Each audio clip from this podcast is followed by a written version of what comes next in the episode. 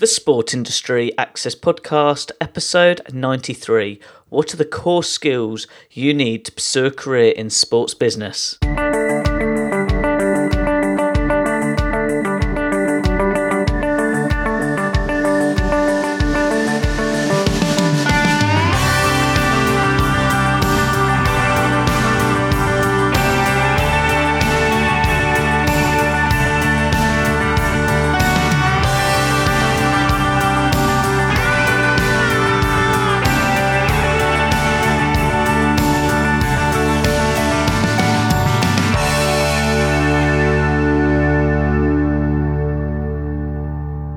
Welcome to another episode of the Sport Industry Access Podcast.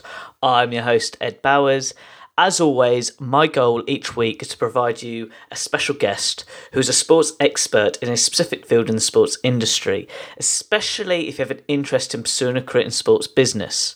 I hope today's episode can be useful to you with regards to your interests and needs. Now, getting back to today's show, this week's special guest is Nigel Currie. Nigel is a sponsorship and PR consultant at NC Partnership. With over 30 years of experience working in the sports industry, Nigel specialises in sports marketing, public relations, and sports sponsorship.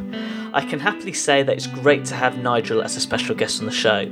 That's when today's episode, Nigel will share his sports career journey and explain to you the core skills you need to pursue a career in sports business.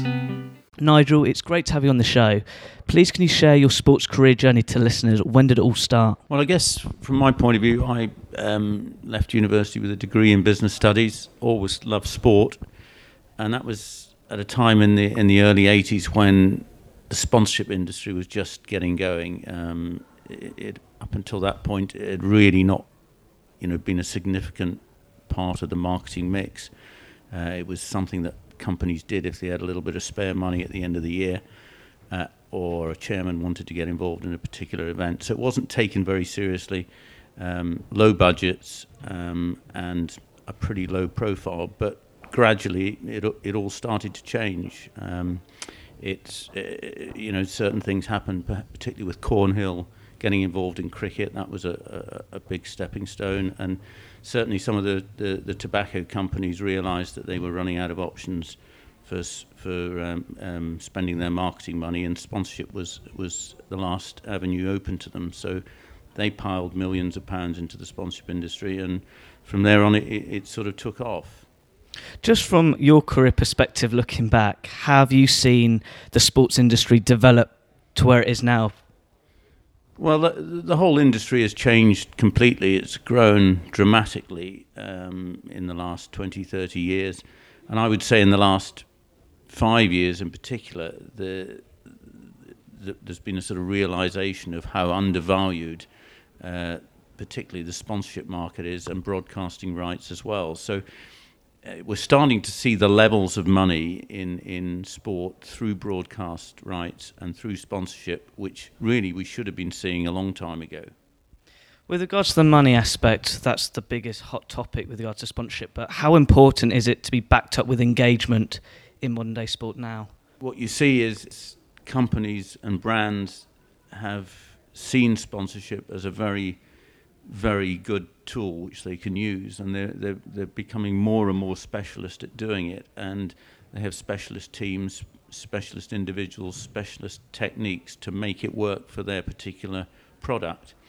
Um, so, as an industry, people are putting more, not only more, much more money, but but much more specialist effort into developing how they they absolutely get the most out of it for their particular product. Just on a personal note, what have you learned the most from your sports career looking back? Well, I think one of the things I've learned is that if you if you love the world you work in, it, it's it, it makes getting up in the morning easier, and it makes you know a third of your life, which is probably your working life, so much more enjoyable if you if you enjoyed doing what you're doing. I think you put more into it. I think you get more out of it, and um, it, it's a very rewarding industry. You get to work, meet lots of interesting people. You get to meet your heroes. You get to work with your heroes on, on the sporting front, um, and it's it, from that point of view, it's, it, it's extremely uh, rewarding. And I think a lot of particularly youngsters in the industry, love the, the buzz that, that, that they get through that. Would you mind sharing to the listeners your experience from the 80s to where you are now, just to give them an overview?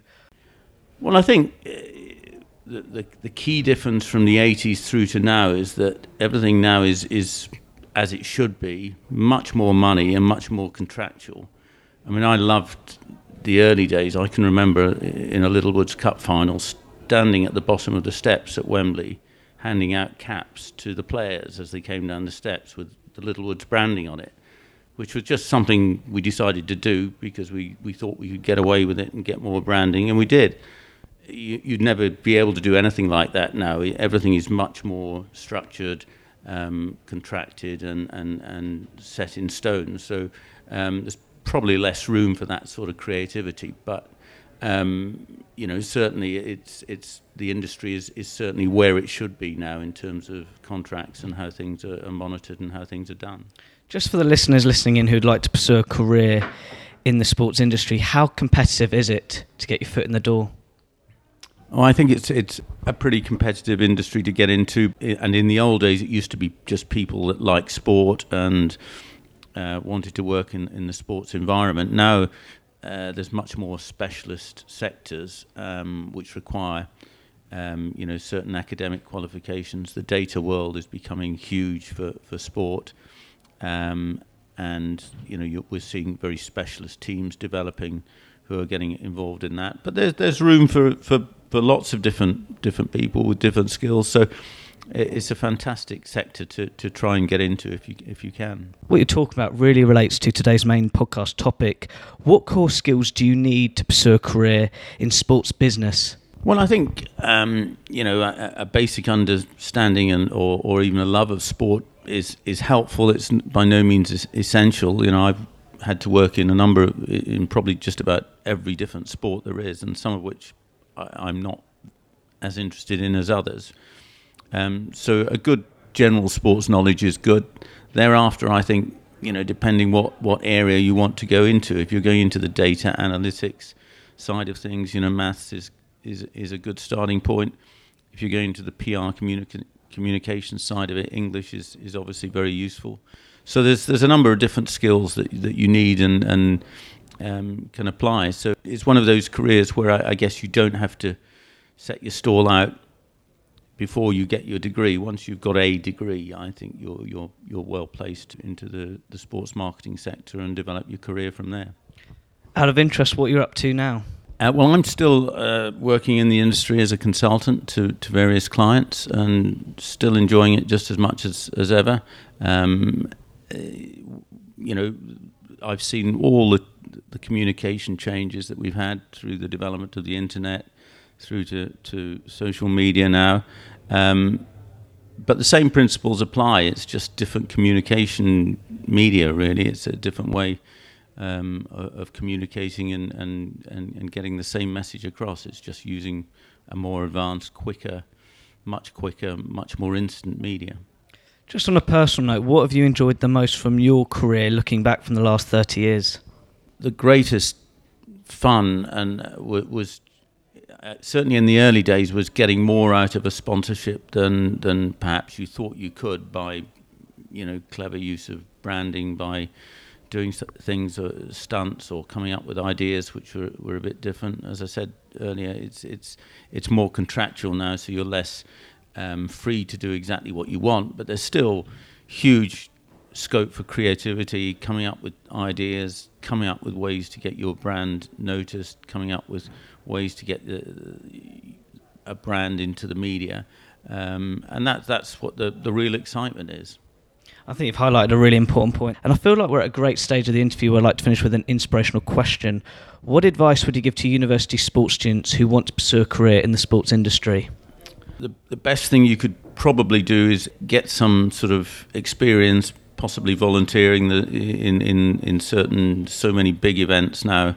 You know, the, whole volunteer and, and teamwork thing got going with Olympics, and, and so the, the, but there's lots of big events around the country, which uh, you know whether it's in golf, cricket, marathons, um, you know where people need extra hands, uh, you know, on a short-term basis. It's good to get some experience in those sectors. Just put yourself about, get to meet people, um, write lots of letters, and, and, and put yourself in front of people and, and give yourself a chance. That is great, Nigel. I really do hope the listeners take that on board. How can people interact with you online? Uh, I guess through Twitter at Nigel Currie um, is probably as, as good a way as any. That is great. To all the listeners listening in, that link will be on my website relating to this blog post. Nigel, it's been a pleasure chatting with you today. Thank you very much. Thank you. What a brilliant interview from Nigel. For me, what I enjoy about the work I do is when you speak to people who've got so much experience. And I did this podcast chat with Nigel in person, and to hear his career journey from the 80s to where sport is now with regards to his sport career journey, I just find fascinating. And I think it's really important to learn of people like Nigel because it gives you a better awareness of how the sports industry has developed. For example, hearing those stories and examples of how cigarette companies had such a big impact in sponsorship with regards to sports like snooker and Formula One. Now it's just changed. It's, you know, really different now with regards to the brands and the engagement of which brands partner or be sponsored in different live sporting events. And again, this is really critical to have that better understanding how business does change, does grow, and also communication. I think he highlighted a really important point that really social media isn't just about sponsorship in awareness, it's also about how efficiently we can communicate with our target audience or actually people in the industry direct. So I hope you really learned from this chat. I certainly did and I hope you can apply it to your sports career ambitions going forward today. Now, as always, at the end of each interview, I like to finish with an inspirational quote from my guest speaker. Nigel said, If you love the work you do, it makes getting up in the morning easier and makes a third of your life, which is probably your working life, so much more enjoyable. Because working in the sports industry can be really rewarding.